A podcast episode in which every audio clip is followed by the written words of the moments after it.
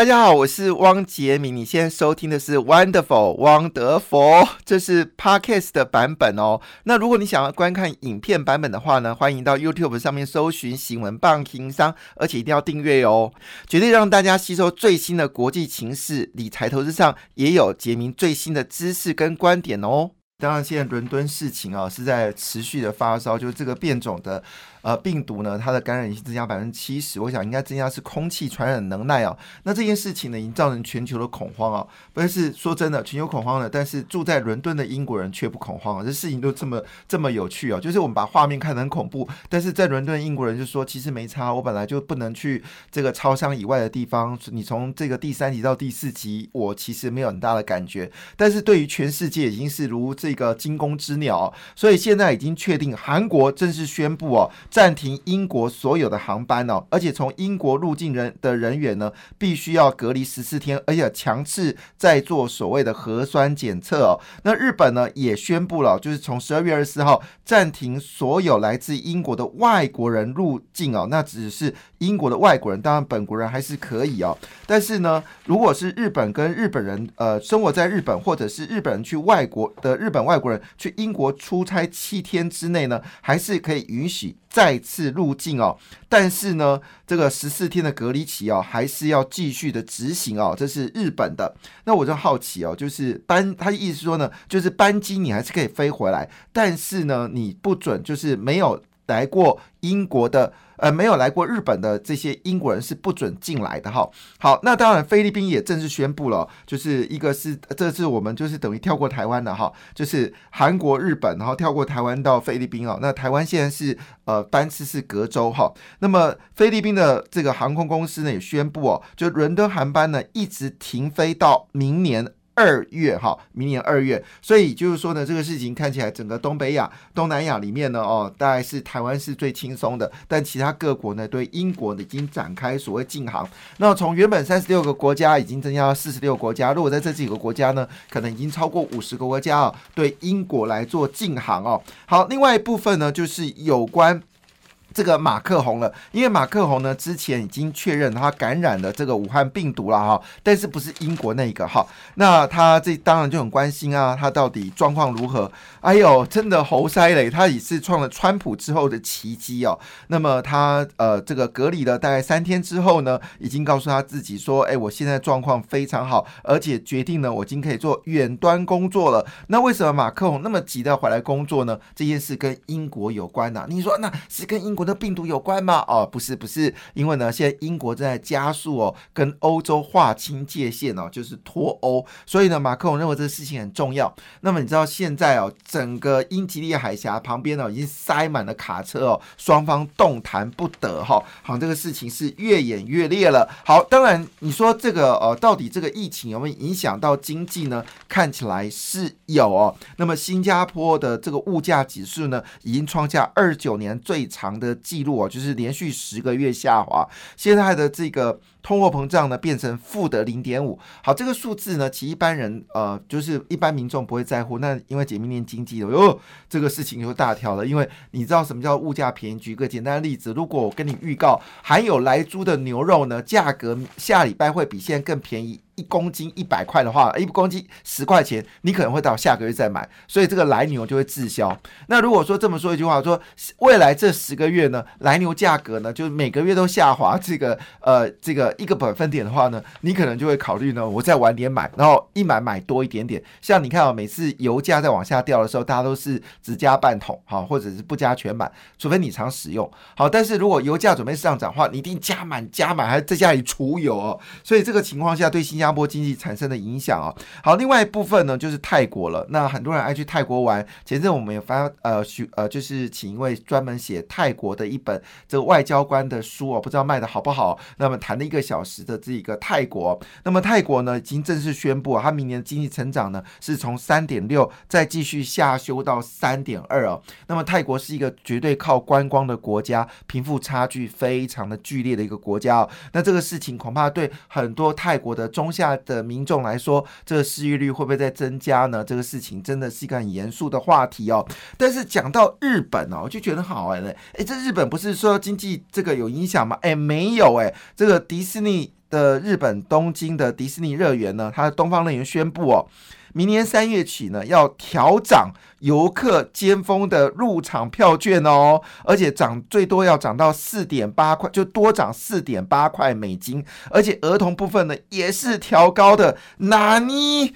日本的旅行真的那么好吗？哎呀，这听起来哦还蛮有趣的。据了解，日本现在是全球第三个防疫哦最好的国家，可是他们不是疫情在失控当中嘛？第二名是台湾哦，那第一名就是纽西兰哦。好，不论怎么样呢，你要知道全世界最会缴遗产税的国家在哪里呢？好，这个。答案是在这个南韩哦。那么李建新呢，他已经决定啊，就是他过世了嘛哈。那他把这个遗产拿出来哦，啊，听我们台湾人听听看哦，看看我们台湾有哪个有钱人他的遗产有这么多哈，九十九点六亿美金哦，准备缴税，就折合大概是一百亿新台币。那折合呃一百亿美金哦，等于这么算，那大概是两千八百亿新台币哦。哇，真的交很多的税哦！真的谢谢这个李建新对三星的照顾哈。但是话说回来，这则新闻呢，就可能呃，我讲的就是讲给自我安慰的，因为可能我们一般民众没有很大的感觉哦。那也给金管会啊做个意见哦。我应该是证交所。美国已经决定了 IPO 程序哦，企业是直接上市，不需要经过投资银行来做这个承销，省下一大笔承销费用。表示呢，美国这个上市的这个条件呢是越来越，就是你要上市我就让你上市。那台湾是你要上市之前，你会经过一些呃就是调查，然后再让你上市。可是美国呢是觉得你想上市吗？那你就上市。但一上市的时候很抱歉，可能是你灾难的开始，因为你要缴交大量的资讯，大量的。财报，那当然，现在这个美国也要求中国的企业做同样的方式。据了解，如果这么一做呢，中国企业在美国大家就准备下市了。所以，台湾跟美国的。方法不一样，台湾呢是前面很严格，后面就随便你好。但是呢，没有说随便你啦，不过差不多这个意思。我有时候用字比较浅词，比较过头，请大家原谅。但是美国不是，美国是上市容易哦，但是你在上市过程当中，你只要交出这种假资讯的话，哦很可能你的执行长就直接坐牢，而且这个牢狱之长哦，超过你的想象。不像台湾有很多企业作假，看起来也没什么事情哦。好，这是有关这些国际性的讯息哦。好，当然市场的指标呢。还还是在就是华为跟这个中兴哦，那么最新消息呢，中兴已经确定哦被美国列为黑名单了。呃，这个消息出来之后呢，哦，今天在这个自由时报的 A 十三版哦，啊，看起来呃蛮辛苦的哈，会不会很多的台湾人在中兴办的工作人会面临到失业问题呢？很有可能哈。那我们知道中兴开始的时候挖了许多台积电员工啦，但我据了解哦，三年的劳动。这个合同结束之后呢，逃了逃，走了走，有些人就回来台台湾，有些人就继续留在这个呃中国流浪。哈，那么据了解呢，美国这次呢所提出的条件非常严苛哦。那么呃。据了解呢，中兴恐怕撑不过一年哦。那么中兴也坦诚，如果美国不供应它关键零组件的话，它十纳米下的技术呢是门都没有。那这个情况下呢，也就摆明一件事情是，现在的这个晶片生产呢还可以持续，但是只要它是二八纳米还是设备有用到这个美国设备的话，以后它也没有办法拿到关键的这些零组件，包括我们说的。化学制剂呀，或者是零组件的更换呢都没有，所以中芯半导体很可能就会宣告。Gain over，哦那这个事情恐怕对中国来说是一大很多大的冲击，因为中国的军用晶片呢，据了解呢都是中芯半导体生产的，所以如果没有中芯半导体，那么中国的这个晶片的生产会不会遇到很大的瓶颈呢？那我们就拭目以待哦。好，我们来看一下全球股市哦，道琼工业指数呢本来是开高哦，但是因为川普一句话说不行，只给六百块美金，不行，我要给你两千块美金，这事情呢就。整个道琼工业指数的这个涨幅呢，就大为缩窄了。那么最后呢，是上涨零点三八个百分点。标准五百指数呢，在特斯拉没什么特别表现的情况下呢，微幅上涨零点零七个百分点。但纳斯达克费半指数的是下滑，因为有市场传言呢，苹果会不排除哦，是跟中国的电动车合作。没想到这消息呢，不但让没有让苹果上涨，反而是苹果的昨天是小跌的。那么加上最近这个谷歌跟 Facebook 呢接受调查啊，所以是微幅下跌零点。二九个百分点。非半指数呢，因为受到中芯半导体禁运的关系哦，则是跌幅比较深哦，跌了零点七四个百分点，也还好啦哈。但是亚洲股市呢，则表现相当强势上涨哦。那么日经指数上涨零点三三个百分点，韩国综合指数呢是上涨零点九六个百分点。让我觉得非常意外的是，中国股市竟然上涨哎！上海不是停电吗？好，上涨，上海综合指数上涨零点七六个百分点，深圳呢则是上涨零点九六个百分点。欧洲股市呢表现相当的强劲哦哦，真的感谢上帝，因为我前阵子把我一些欧洲债券呢转成是欧洲股市哦，就一转呢就遇到了前，我是在那个。呃，大跌前转进，哈哈我是转的是大跌，多好啊！好，那德国股市呢是上涨一点二六个百分点，英国股市呢上涨零点六六个百分点，法国股市呢则是上涨一点一一个百分点哦。那么俄罗斯股市呢维持强势哦，连续两天上涨，昨天俄国股市呢又上涨一点一三个百分点，印度呢则是上涨零点九五个百分点哦。那么整个东协股市呢只有印尼是下跌，其他股市呢都是呈现上涨的状况。那么这两天其实最大的焦点就是突然苹果宣布有 Apple Car，那我们也都已经访问了有关这方的讯息哦。那么据了解呢，现在这个讯息呢，已经让车用电子呢为之疯狂哦。那现在呢，已经传出来以下这几家公司呢。决定买回自家持股哈，那我们刚才在广告的时候跟于燕讨论到，哎，这个到底企业怎么拉抬自家股票？那不在美国呢，它会采用两个策略，一个策略呢就是买回自家股票，就是动用库藏股的理理念。第二件事情就是分割股票。那台湾呢，现在技术上还没有办法分割哦。台湾的证券交易法的这个股票的这个政策呢，基本上还是远古时代。所以我们想要请政府啊，真的加快脚步哦，要让台湾资本市场活跃。你要做大幅度的改革啊，不能停滞不前啊，要不然我们金管会主委跟我们证交所所长，那你不是吃白饭的吗？好，那现在呢？这个已经呃大举买回来这几家公司哦，其中有几家真的是不错。第一名我要先讲的是凯美哦，它是做被动元件的。那第二名是鹏程，它是做最大的车用。这个印刷电路板，那么金山电跟凯美呢，都是用做这个被动元件，被动元件已经出现啊，据说已经出现这个缺货的状况啊。那南子电呢，也是做印刷电路板，金城科呢是不错的。好，这几家公司提供大家做参考，这是电动车非常重要的一个概念。那么在 Apple Car 里面呢，当然除了现在比较火热就是和大跟这个。和大跟这个茂联哈，那么基本上在选择权部分呢，已经有这加码的状况。不过我是认为持平看待这两家公司了哈，因为它股价呢确实是相对比较贵的。最近标出了一档股票，其实两档，一档是胡联。每次讲电动车的时候，胡联都会发动，但是胡联呢已经一段时间没动了哈，可以留意一下这个胡联最近是不是已经开始往上攻坚了。那顺德呢，是因为跟中国的电动车有关系，另外一个就以盛 KY 了。好，不过呢。最近有一档新的公司呢，突然之间冒出来，叫合情。那合情做什么呢？它是做精密冲压的，它的竞争对手呢就是可成。那我刚刚分析说，可成长线来看，是因为它现在还在给特斯拉认证。那如果真的给特斯拉认证成功的话呢，可成未来在这个电动车领域里面，恐怕是一支相当迅猛的公司哦。但是目前为止呢，因为可成还在接受这个特斯拉的这个。呃，就是验证嘛，这可能需要点时间哦。那合情呢，趁这段空张时间呢，已经开始大肆的这个大肆的扩张它的领域哦。它在两岸部分呢，都已经在扩产了。据了解呢，它在这个。嘉兴的新新厂第五车间的扩厂呢，预计在明年第二季就可以完成攀肩哦，是目前为止呢是最为迅猛的一家公司哦。那我刚才在讲那个呃，就是红海，我讲成 H I N 的，对不起，我念错，其实 M I H 哦，这个口误口误哦，要更正哦。那么现在已经有多家公司呢加入了红海 M I H 的大联盟哦。那现在市场上呢有三大联盟，一个就是苹果好，那么一个就是我们说谷歌好，一个就是红海好，准备要进军到电动车。那最大的联盟呢，应该还是特斯拉哦，所以特斯拉你当然就要看和大跟茂联。那现在兴起的公司叫合情，关键零组件有鹏程、凯美、金美这个金山电脑。那你可以留意这些公司里面，恐怕有惊人的成长。为什么这么说呢？因为中国的新能源车哦，基本上预估它的产量可以到三千万辆，但是它国内需求就五百辆。我们认为中国会有大量的这个电动车厂很可能会倒闭哦，这是中国一窝蜂的个性。但这也就意味着说呢，电动车需求呢。确定会增加。那么其中最关心的是这两档公司哦，一个是汉雷。一个是加金哦。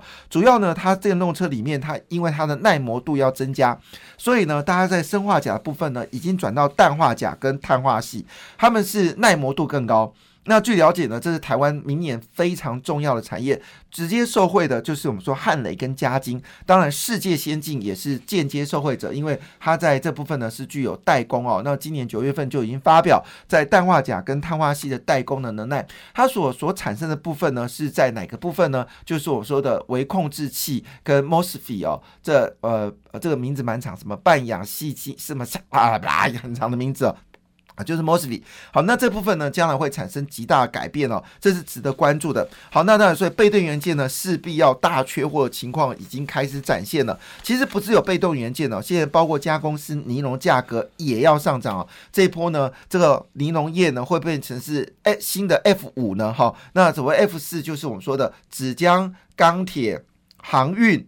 啊，纸浆钢铁、纸纸浆钢铁航运，还有一个什么水泥？好，那现在呢，可能要再加上一个，就是尼龙丝哦。那对于很多不喜欢做电子股来说呢，其实真的是一个非常惊人的数据哦。因为现在呢，在工商 A 十五版头版呢，字眼非常的耸动，内容非常惊悚哦，就是缺柜恶化。那么元月的运价呢，还要继续大涨哦。好，那之前我们请了分析来讨论红海哦。那么红海呢，果不其然，最近的消息是满。天飞哦，已经确认了，他要进军到封测场哦。那么红海要进入半导体。是不是刘阳伟的政策会一路一路的往前走呢？那么八十三块的股价会不会低估呢？这由民众来做决定哦。不过话说回来，就是有些人会被骗了，那有些人是不是会骗人呢？这件事情倒是蛮有趣的。昨天在立法院呢，今晚会变成是一个火红的话题啊。好，那这当然这个事情我们用很平和的口气来做解释啊，因为每次大家都知道我听到今晚会我就会动怒哈。那林楚英立委呢，昨天就指出哦，富邦金是在十二月十七号宣布公开收购日。日圣经，但日圣经呢，基本上在十四号呢就已经爆大量了，是否？已经有涉及到内线交易哦，那这个黄天木就说啊，我们已经查了，不止十二月啊，都已经在查了哦，是真的有查还是假的查，我不知道，因为到目前为止哦，针对这次劳金局炒股案哦，那么黄天木的回答就是金管会的回答是说哦，我们有去追踪，但不了解细节，所以我在想说他是不是已经在查，但是不知道状况如何哈，会不会这样？因为查这东西很单纯哦，你调资料，坦白讲很快就可以调出来，所以你可以讲一句话，我们现在已经去证券交易所。把所有当天交易的这个名单已经调出来了，我们正进入到所谓的清查。那这个也没有牵扯到所谓的侦查不公开啊，你这是公布你的讯息嘛？哈，所以我是认为啦，就是呃，其实我们的监管会对这种事情哦，呃，是不我不能理解，但我可以确认这件事情说。呃，高嘉瑜讲啊，他说：“哎，你这个金管会是不是有收到有没有这个接受到压力呢？”他就是高嘉瑜说，外界质疑啊，八月份正大申请哦，日盛真第二大股东的，就是我们指的在香港的股东的时候呢，你给他驳回。那驳回完之后呢，哎，你就让这个富邦金能够这个并购。那高嘉瑜讲这句话呢，哦，我想中间有一段话，我替高嘉瑜补充，因为呢，在这个金管会决定要就是。就是呃，就是富邦金准备要并购的时候呢，是由金管会主委对外发布哦，他呃不会阻止。金控跟金控之间的恶意并购是有这个言论呢，突然出现，那这个时间点呢，正好就是日盛金爆大量十四号的时间哈，大概在那个时候，就是说我是先看到金管会公布一个讯息，说不排除这个金控被金控，当时我心想说，而且他说的是民营机构哦，他没有说公股行库，我本来想说哦，公股的金控要并购了吗？这是好事诶。那时候我还在想说一句话说，哎，这个。公公股应该先并啦，怎么会先并私营的呢？好，结果没想到，那是我的，我很天真啊，我没有想到是富邦金要跟日盛金有任何的并购的行为，所以那时候我的直觉是说，哦，这个事情应该是呃政府要重新并购。那我那时候讲说，为什么不是公公并，为什么要这个私营的跟私营并呢？好，果不其然呢，就在短短的几天之后呢，富邦金就突然召召开法说会啊，说日盛金某种高层啊已经同意并购了，可是日盛金说没有啊，我没有要并购啊，所以你十三块。太便宜，我我的净值就十二块五，你拿十三块并个并我们是有够没诚意了哈，大概言论这样啊，但是呃，我讲的比较直白一点点。那所以这个事情呢，是不是在经管会里面就已经被泄露部分？我觉得经管会先内部调查，哦是不是自己？因为之前曾经有案例，泄露单位竟然是这个经管会里面的检调单位哈，所以这个事情蛮有趣的。那黄天木，当然我认为这个事情一定是楼呃，就是人生响呃楼楼梯响了，最后不会做，因为你不要相信黄天木会做什么伟大的事情哦。好，但是为什么这么讲呢？因为这个事情在越来越严重了。呃，你知道我们有四兆元的这个呃劳退金哦。那据了解呢，我们大概每一年有百亿元的退佣案。那这个不晓得是一个月还是一年哈？那这个百亿元的退用案呢，就是你知道你下股票，它就会买几退几嘛哈。那因为我们交易有交易的这个手续费，那基本上退理论上这种退费呢，应该是退回给我们的劳动局。但是呢，据了解哦，事实上呢，这个收益是高达百亿以上哦。那这个退费的费用呢，是落到谁的口袋呢？我认为这个事情哦，就是不知道为什么，就是蓝的不追。绿的也不追哦，我我认为这事情，如果你在业界里面，一定认为不单纯哦，因为这不会是单纯的一个代抄投信下单券商关键人物炒作标的，而我也不认为只有个原版。那因为原版你踢到原版这家公司，你是踢到铁板啊，开玩笑，你敢在原版上面这个动土，原版一定找你麻烦呢。所以人有人说一句话，就是因为这个保家去斗原版，所以原版可能倒退去查，就查出来说，嗯，不对哦，劳动基金也有。有买原版，这事情才爆开了。要不然以保家在这个政府官员的这个关系，怎么可能踢爆保家呢？这里面有多少立法委员，有多少市长？好，所以这个事情，我认为政府不能小觑。感谢你的收听，祝福你投资顺利，荷包满满。也请订阅杰明的 Podcast 的节目《汪德佛》，以及 YouTube 新闻棒情商的节目频道哦。感谢，谢谢。